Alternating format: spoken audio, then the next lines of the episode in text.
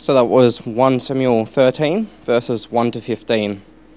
Saul was 30 years, old, 30 years old when he became king and reigned over Israel 42 years. Saul chose 3,000 men from Israel, 2,000 were with him at Michmash and in the hill country of Bethel, and a thousand were with Jonathan at Gibeah in Benjamin. The rest of the men he sent back to their homes. Jonathan attacked the Philistine outpost at Geba, and the Philistines heard about it. Then Saul had a trumpet blown throughout the land and said, Let the Hebrews hear. So all Israel heard the news. Saul has attacked the Philistine outposts, and now Israel has become obnoxious to the Philistines. And the people were summoned to join Saul at Gilgal. The Philistines assembled to fight Israel with 3,000 chariots, 6,000 charioteers, and soldiers as numerous as the sands on the seashore. They went up and camped at Michmash, east of Bethaven. When the Israel saw, oh, when the Israelites saw that their situation was critical and that their army was hard pressed, they hid in caves and thickets, among rocks, and in pits and cisterns. Some Hebrews even crossed the Jordan to the land of Gad and Gilead. Gilead. Saul remained at Gilgal, and the troops with him were quaking with fear. He waited seven days, the time set by Samuel. But Samuel did not come to Gilgal, and Saul's men began to scatter. So he said, Bring me the burnt offering and the fellowship offerings. And Saul offered them up, offered up the burnt offering. Just as he had finished making the offering, Samuel arrived, and Saul went out to greet him. What have you done? asked Samuel. Saul replied, When I saw that the men were scattering, and that you did not come at the set time, and that the Philistines were assembling at Michmash, I thought, Now the Philistines will come down against me at Gilgal, and I have not sought the Lord's favor. So I felt compelled to offer the burnt offering. You have done a foolish thing, Samuel said. You have not commit the uh, you have not kept the command the Lord your God gave you. If you had, he would have established your kingdom over Israel for all time. But now your kingdom will not endure. The Lord has sought out a man after his own heart and appointed him ruler of his people, because you have not kept the Lord's command. Then Samuel left Gilgal and went up to Gibeah in Benjamin, and Saul counted the men who were with him. They numbered about 600. Thanks for the reading, Sam. Um, we're continuing in our series in 1 Samuel, as you've heard. Uh, my name's Rod. If you are visiting or new, I'm one of the pastors here at WBC. Uh, it's great that you're here as we continue to look at God's Word together. Um, it's a, a, sad passage in terms of the life of Saul, but it's a challenging one too as we reflect on some of these principles for our own lives. So, will you pray with me? Ask that God will help us as we look at His Word together. Let's pray. Our Heavenly Father, we do thank you that we can gather here tonight. We thank you that you have granted us your Word, which is living and active, and judges even the attitudes and thoughts of our hearts. And we pray tonight that you might be at work in us by your Spirit, that you might challenge us afresh, uh, that you might help us to see our need to respond rightly to you. Lord, do this work in us, we pray, in Jesus' name. Amen. Well, leaders of big businesses are usually looked at in terms of their performance. That's the dominant criteria as to whether they're promoted or they're rejected and sacked.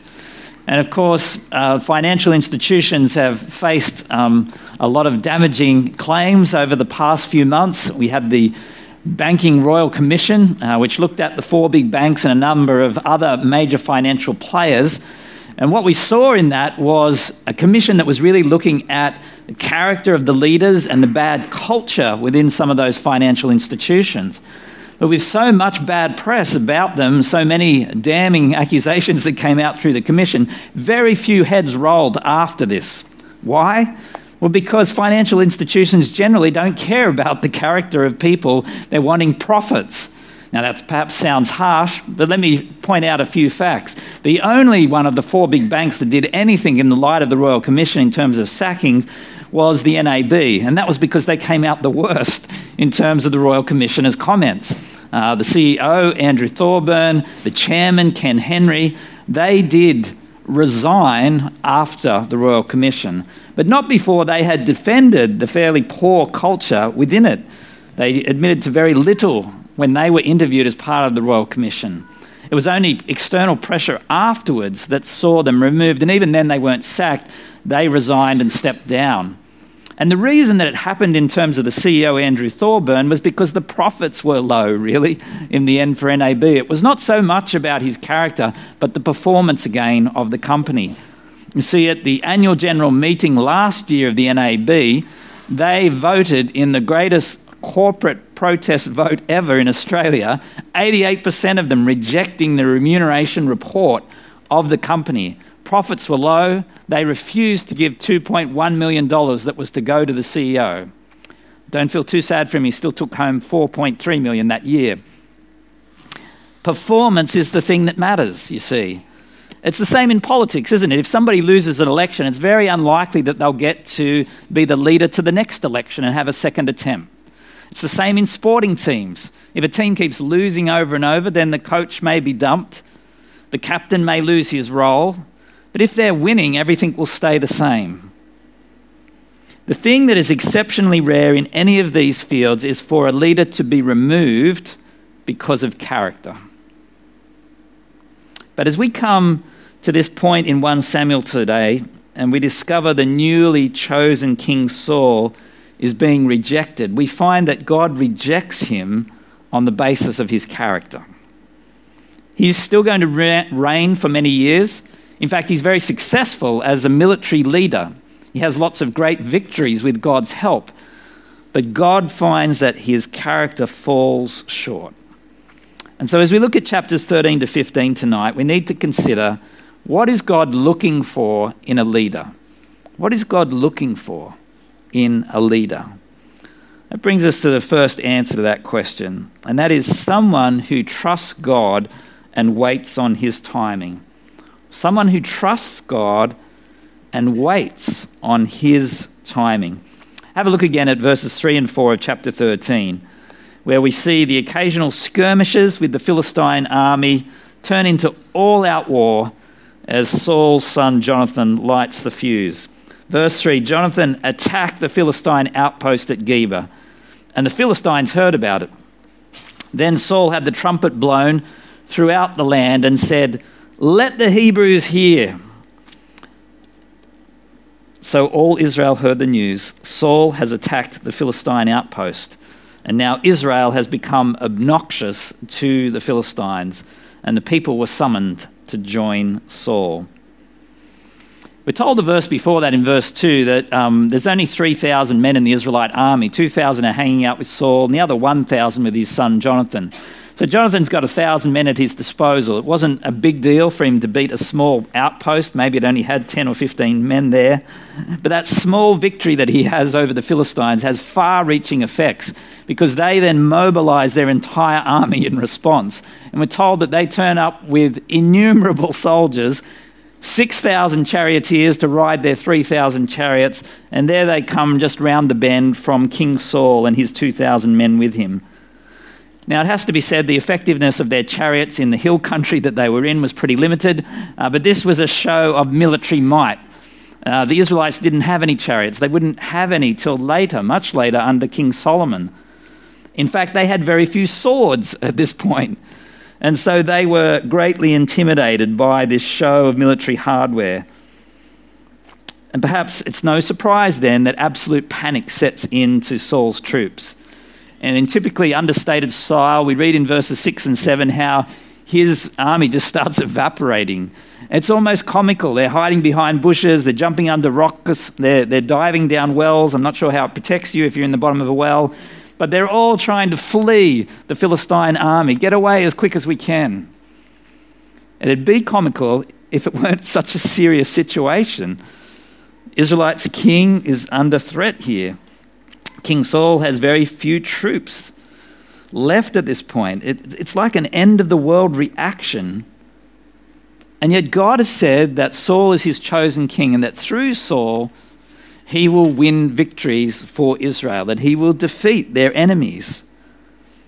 And so you can imagine Saul feeling under great pressure at this point, probably doubting God's promise that he will use him as the chosen leader.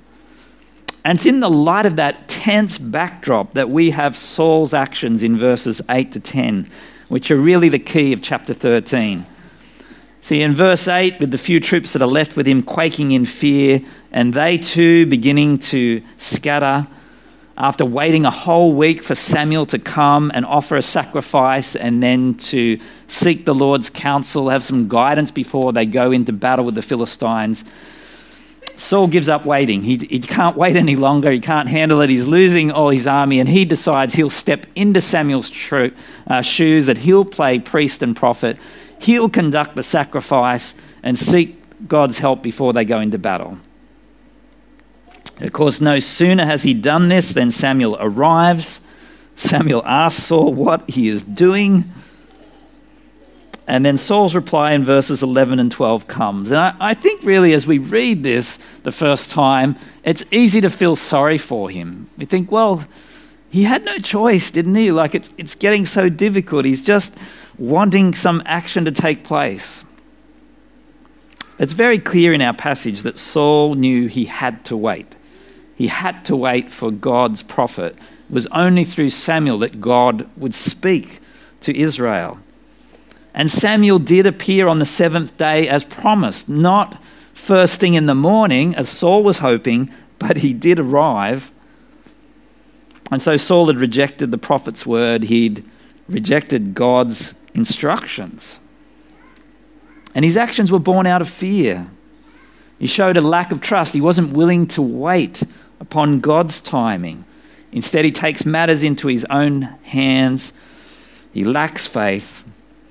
He takes action, and things unravel. I don't know, have you ever been uh, promised something, you just had to follow, trust the instructions, but you couldn't really wait and do that, and so you tried to work it out yourself and did it your own way? I have a habit of doing that with uh, travel instructions, driving instructions. Always think I know better. I've got the map in my head. And that sometimes works in Sydney, but it's not so good if you're overseas and you can't speak the language. And so in 1999, my wife and I had the opportunity to be in Europe, and we started our trip in Rome and we spoke, we spoke very little Italian. and we knew that we had to get to a certain motel from the airport. We knew we had to catch a certain train. Remember, this is pre Google Maps days. We couldn't do it all on our phone. We had to use real things on paper. And we were walking around the train station thinking, okay, well, once we get there, we've got to catch the right bus. We got onto the right bus miraculously, but we really had no idea where to get off. We didn't know where the street was, how long were we supposed to be on the bus. And so we did what you might do, and we asked a couple of Italian ladies on the bus if they could help us. This is the street. We're trying to go to this motel. They did all those polite things and nodded at us and sort of pointed, and we were sort of hopeful that they were giving us instructions. It was really unclear. We're thinking, well, maybe we'll get to the street and they'll say, get off now. That would be really helpful. They'd given us a name of a street we eventually got to a street that looked like it, and the bus trip had gone on and on, and we thought we must have missed it. Maybe this is it. We've just got to get off. And so we get off the bus with all of our luggage for six weeks, and we've walked about a kilometre down the road, and we realise we've got off way too early. And here we are with all these bags, thinking, why didn't we just wait? And it would have been fine. we eventually got a taxi, and it was like literally a minute or two down the road. The taxi driver didn't even charge us. We were so close, and thought if only we'd trusted and waited, God would have worked things out. Now, it's one thing to distrust travel instructions, it's another matter to not listen to God's prophet who speaks God's very words. And here's fearful Saul thinking he can strengthen Israelites' chance in this imminent war by just going through the right rituals. Look, it doesn't matter if it's the prophet, it's, it's just a sacrifice, anyone can do it, surely. These must be the things that are going through his head. Why else would he act? in this manner. But the king was never to act independently of the prophets or take on their role. And so he's failed to trust God. It's a serious issue, even if he didn't see it, and massive consequences are now going to flow from this. Have a look. Samuel passes on God's judgment in verses 13 and 14. This is what God thinks. You acted foolishly, Samuel said. You have not kept the command the Lord your God gave you. If you had, he would have established your kingdom over Israel for all time. But now your kingdom will not endure. The Lord has sought out a man after his own heart and appointed him leader of his people. Because you have not kept the Lord's command. Now, again, I think as we read this, the penalty seems so severe, doesn't it? I mean, Saul's trying his best, or so it seems, but he's told he won't have a dynasty. His son will not be king, he won't reign after him. What Samuel is at pains to establish here is the essential difference between Israel's monarchy and all the other pagan nations around them. In Israel, the Lord God is king, he rules, and the human king is to follow his word. He is to wait on his time. He is to trust him. And so, if the king, the human king, acts independently, then that will disqualify him before God. God's looking for leaders that will trust him and wait. Now, it's easy to poke the finger at Saul, isn't it? But so often we can fall into the same thing. We can find ourselves going through the motions, as it were, spiritually thinking that somehow that will please God. You know, if the external things look okay, God will be happy. It doesn't matter about what's going on in the inside. But it does. God looks at the heart, He's concerned with our character. And so often these things creep into our lives when things are bleak, when things are hard. We tend to fall back on our own resources, think we know better, we're going to work this out, can't wait on God. And then we find ourselves in a hole, as Saul does we have to believe that God can deliver in any situation. So, a massive Philistine army is there, and his army is shrinking, and he has very few swords. That's the perfect scenario. God can win those battles, don't worry. But Saul looks at it from a human perspective and thinks, God can't do the impossible. But you see, faith, not fear, is the appropriate response of not only a leader of God's people, but of any disciple. Look, I don't know what you're going through tonight, but perhaps you've got a really difficult situation in your family. Perhaps things are really tense at the moment, or there's some broken relationship that's creating a lot of pain for you.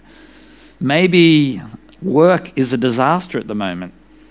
Things are really difficult with your colleagues, or the boss is making your time there really tough.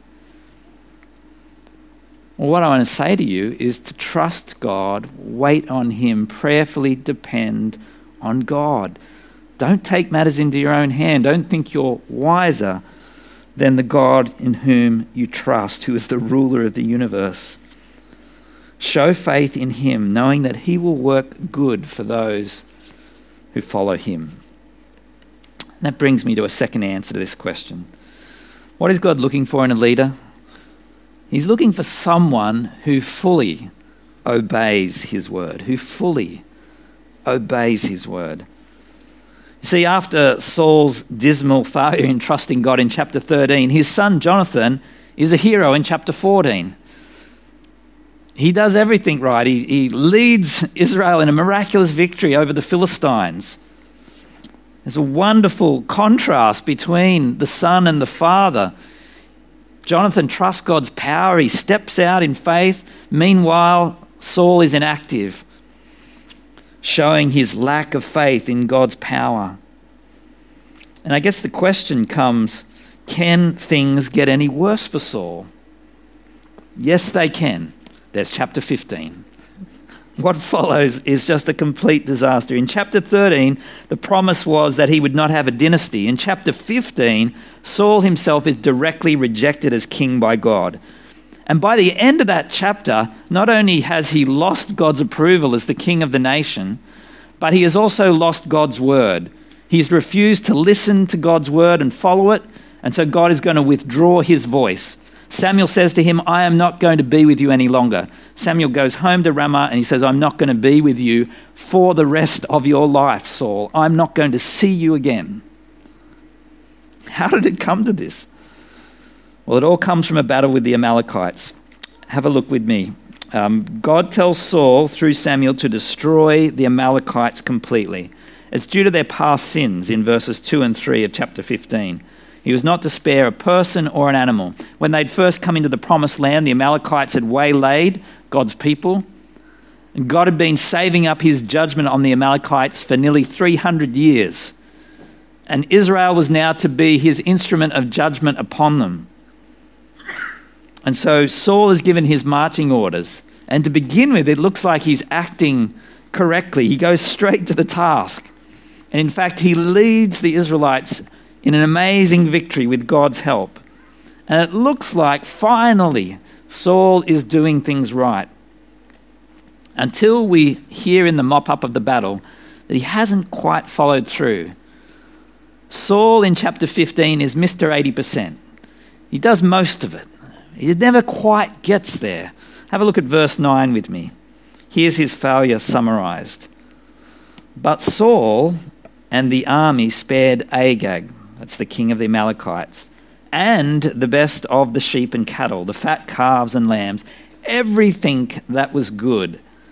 These they were unwilling to destroy completely, but everything that was despised and weak, they totally destroyed. So I think it's hard for us to take this in because we think, well, isn't this a harsh instruction from God? But this is a situation of holy war where God is using Israel in judgment against this group's, this people's sin. And yet Saul chooses not to follow God's word to the letter. He'll just do most of it. And the assessment in verse 11 is so damning from the Lord. God says, I regret that I have made Saul king because he has turned away from me and not carried out my instructions. And when Samuel confronts Saul about the situation after the battle, he actually says initially, No, I did everything. He's actually in a very sort of happy mood. He, he greets Samuel and says, Wow, I did it all. But, you know, I completely followed God's instructions. And Samuel's like, hang on. And he just helps him with a reminder what, what is that bleating that I hear in the background? What are those cattle lowing that I can hear?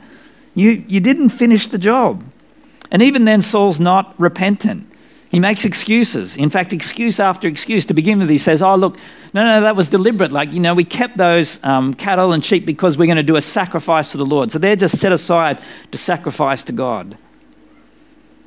Samuel says, Well, that wasn't the instruction. And he goes on to offer God's assessment as it just being complete disobedience. And even still, he protests his innocence and in the end says, Well, look, no, it was, you know, it was the army and the people. You know, they pressured me into doing this. They wanted to do this. And so I gave in to them. Excuse after excuse, everyone but him. And eventually, Samuel brings him to the point in verse 25 of acknowledging his sin but it doesn't seem that he's actually truly repentant. Why? Because his concern at that point is not that he has disobeyed the God who gave him instructions, who will judge and holds his life in his hand. He is fearful that he will lose face in front of the people. And so he begs Samuel not simply to pray for his forgiveness, but please, Samuel, will you come with me to worship God now in front of the people so I won't lose status before their eyes? He's worried about the praise of men, but not God's judgment. Well, again, we can be the same. We may not have had a direct instruction to go into battle. We've got God's word in black and white before us day and night and we can have it and know it, and we can be pretty good at being Mr. 80% as well. Well, you know, I, I do most of the things that God tells me to do. There's a story of a frontier a settlement, true story from uh, the west of the US as people moved westward.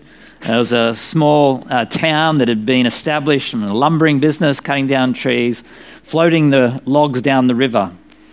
But they were so keen to hear God's word in this frontier town that they said, Look, we're going to build a church and we're going to call a minister here so that we can hear uh, the voice of God as the Bible is preached. And so they did so. They built a church, they called a minister. Everything went well to begin with. They loved having him there until the minister worked out as he was watching their activities during the week uh, that they were stealing logs from the village upstream. They were floating their logs down, but they were clawing them into the bank and then cutting off the end of the logs that had the stamp and then putting their own fresh stamp on it and then sending them further downstream. And the minister was horrified at this, and so he prepared a forceful sermon for the next Sunday entitled, Thou Shalt Not Steal. And he got to the end of it, And there's this huge line of people congratulating him on this wonderful sermon. It's so great that you preach God's word to us. He thought, well, maybe I'm getting through. Maybe they're listening to that. And so he went and observed what happened in the next week. Exactly the same again. He couldn't believe it. So his sermon was entitled the following week, Thou shalt not cut off the end of thy neighbor's logs. and they ran him out of town. So keen to hear the voice of God, but not if it's going to challenge what they're doing, not that bit that they should feel free to do otherwise on. Well, we can be the same, can't we? Saul's reluctant repentance was to no avail because he was told three times by Samuel in chapter 15, Your kingship has been taken away. In case you didn't hear it, your kingship has been taken away. Your kingship has been taken away.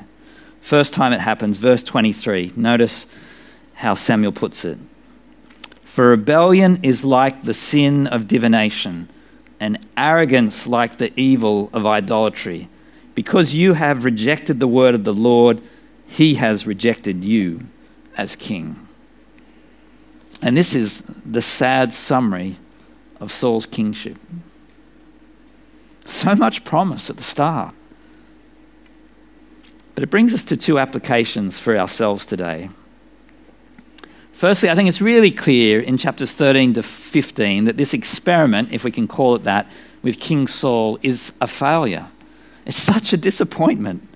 He just doesn't live up to the expectations. He looks great on the outside. He's a head taller than everybody else. He can win battles. He's great as a military leader. But we're left longing for somebody that will actually obey God's word, somebody that won't keep failing the tests. The problem, of course, is that this will be the first of innumerable times that we're going to be disappointed in the Old Testament. This is the first king of so many, and every king that will follow him will be likewise disappointing. Even David, who's going to follow, who is the king after God's own heart, he too will let God's people down.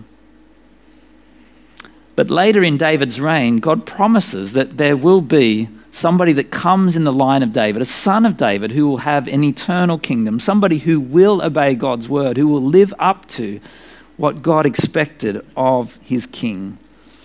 And of course, it points us forward to God's Son, the Lord Jesus. And when he came, he perfectly obeyed the Father's word. Remember, as he started his public ministry, he was taken out by the Spirit into the wilderness and he was tested by the devil three times, tempted. Each time he answered with the Father's word, quoting scripture, repelling all these temptations. He did not fail. And throughout his life, it was the same. Jesus could say towards the end of his ministry in John's Gospel in John 14, so that the world may learn that I love the Father and do exactly what my Father has commanded me. Exactly. And the purpose of his life was to be a sin bearer, to die as our substitute. That was the Father's will before all creation. And so Jesus perfectly obeys this. He follows the will of the Father to the nth degree. And there in the Garden of Gethsemane, as he prays, as the hour of his suffering has come, and he thinks about all that is before him, asking that this cup may be taken from him. In the end, his prayer is, Not my will, but your will be done. The perfectly obedient King. And so the Apostle Paul could write later in Philippians 2 Jesus became obedient even to death, even death on a cross. Jesus is the King that we're waiting for. He's the one worthy of following. He's the one whose words we must always follow. He is the one through whom all the Old Testament looks forward to, our rescuer, whom we must place our faith in. But so often in this life, even believers, but certainly others, will just place their faith elsewhere.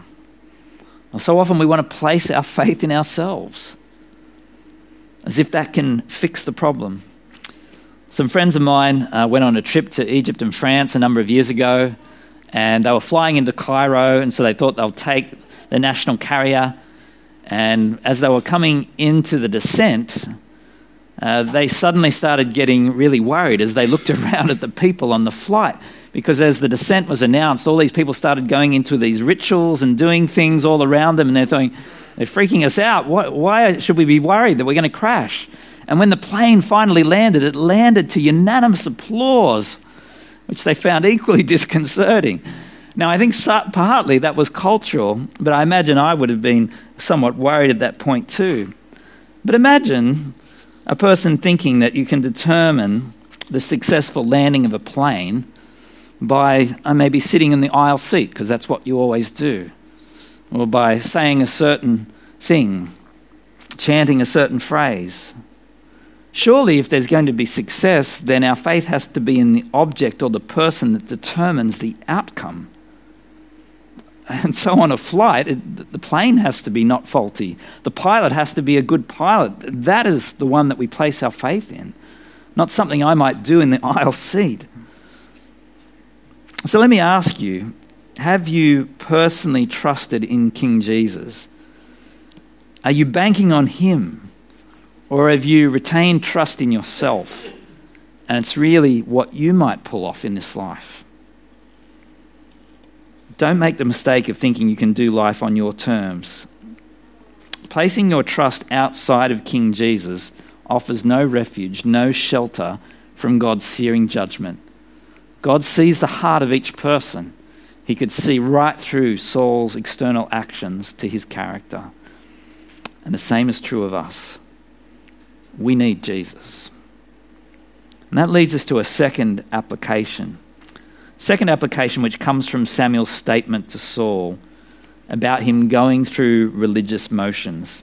I think this is a key verse in chapter 15. 1 Samuel 15, verse 22. The prophet says, does the Lord delight in burnt offerings and sacrifices as much as in obeying the Lord?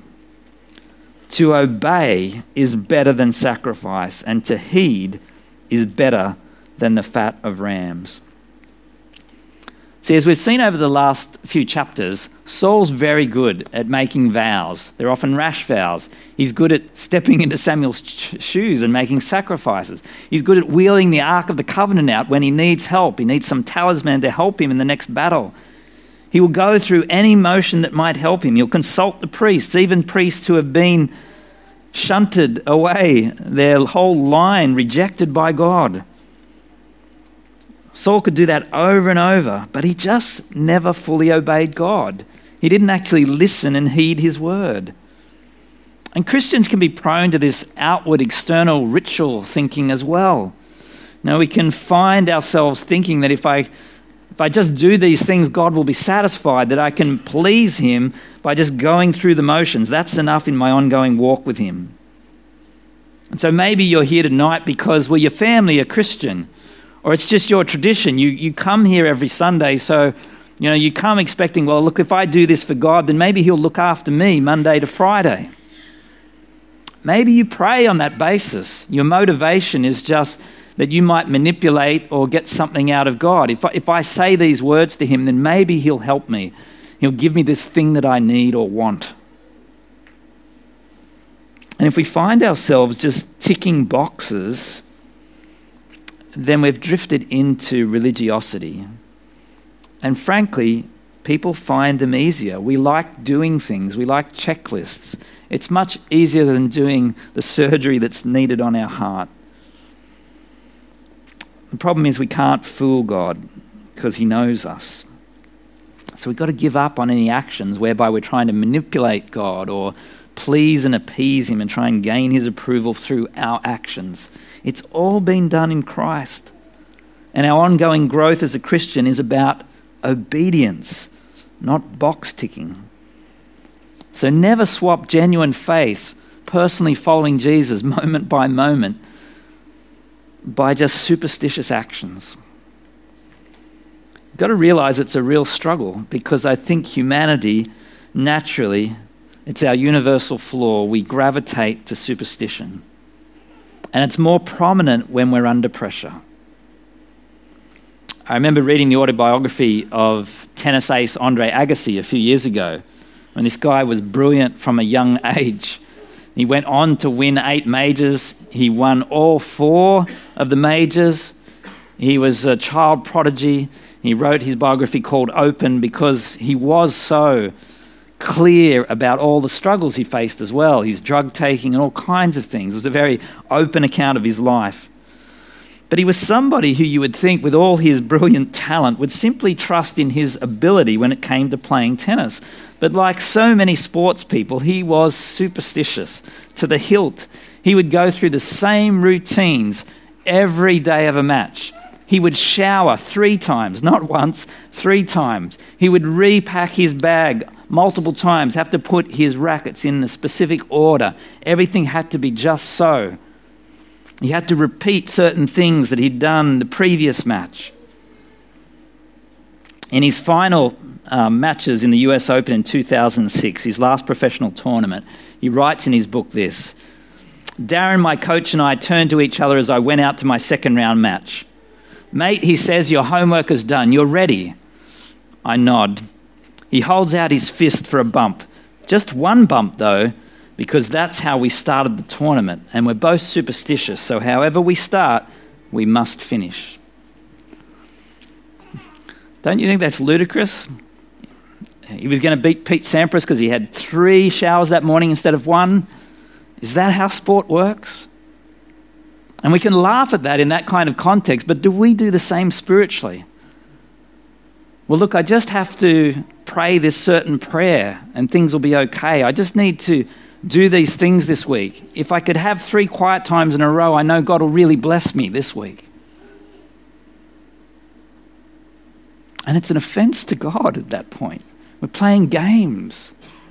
We've drifted into something that is less than heartfelt obedience to the Lord Jesus.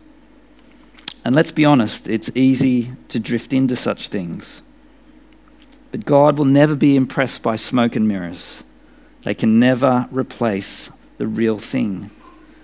True followers of Jesus will always express their faith in obedience. Look how Jesus puts it so clearly, John 14, as we conclude. Verse 23 Jesus replied, Anyone who loves me will obey my teaching. Verse 24 Anyone who does not love me will not obey my teaching. Could it be any clearer? And my prayer tonight is that if you have faith in Jesus as your Savior and Lord, that you will find the true expression of your faith in obedience to Jesus day by day. That you want to pick up your Bible and read it so that you might hear the voice of God and not simply hear it, but live it. Because you know that that's what counts. You must live it out before Him. You don't need to tell me that you love Jesus. I'll be able to see it if you're obedient to His word. And we need to spur one another on that we might be serious in this way. Because the thing is, there's just no shortcuts in living for Jesus as Lord. God's not just looking for leaders who will trust and obey, He's looking for believers who will trust and wait on Him and obey Christ's word. Will you pray with me? Let's pray to that end. Our Heavenly Father, the famous old hymn says, Trust and obey, for there's no other way. Uh, Lord, we pray that we might have that understanding, that you might help us. We acknowledge we're weak. And so often we can struggle to live for you, to clearly follow your word. But help us not to be complacent, not content with 80%. Help us to be those who are truly following our Saviour, that His Lordship might be expressed in our lives as we obey His word. Help us by your Spirit, we ask. In Jesus' powerful name. Amen.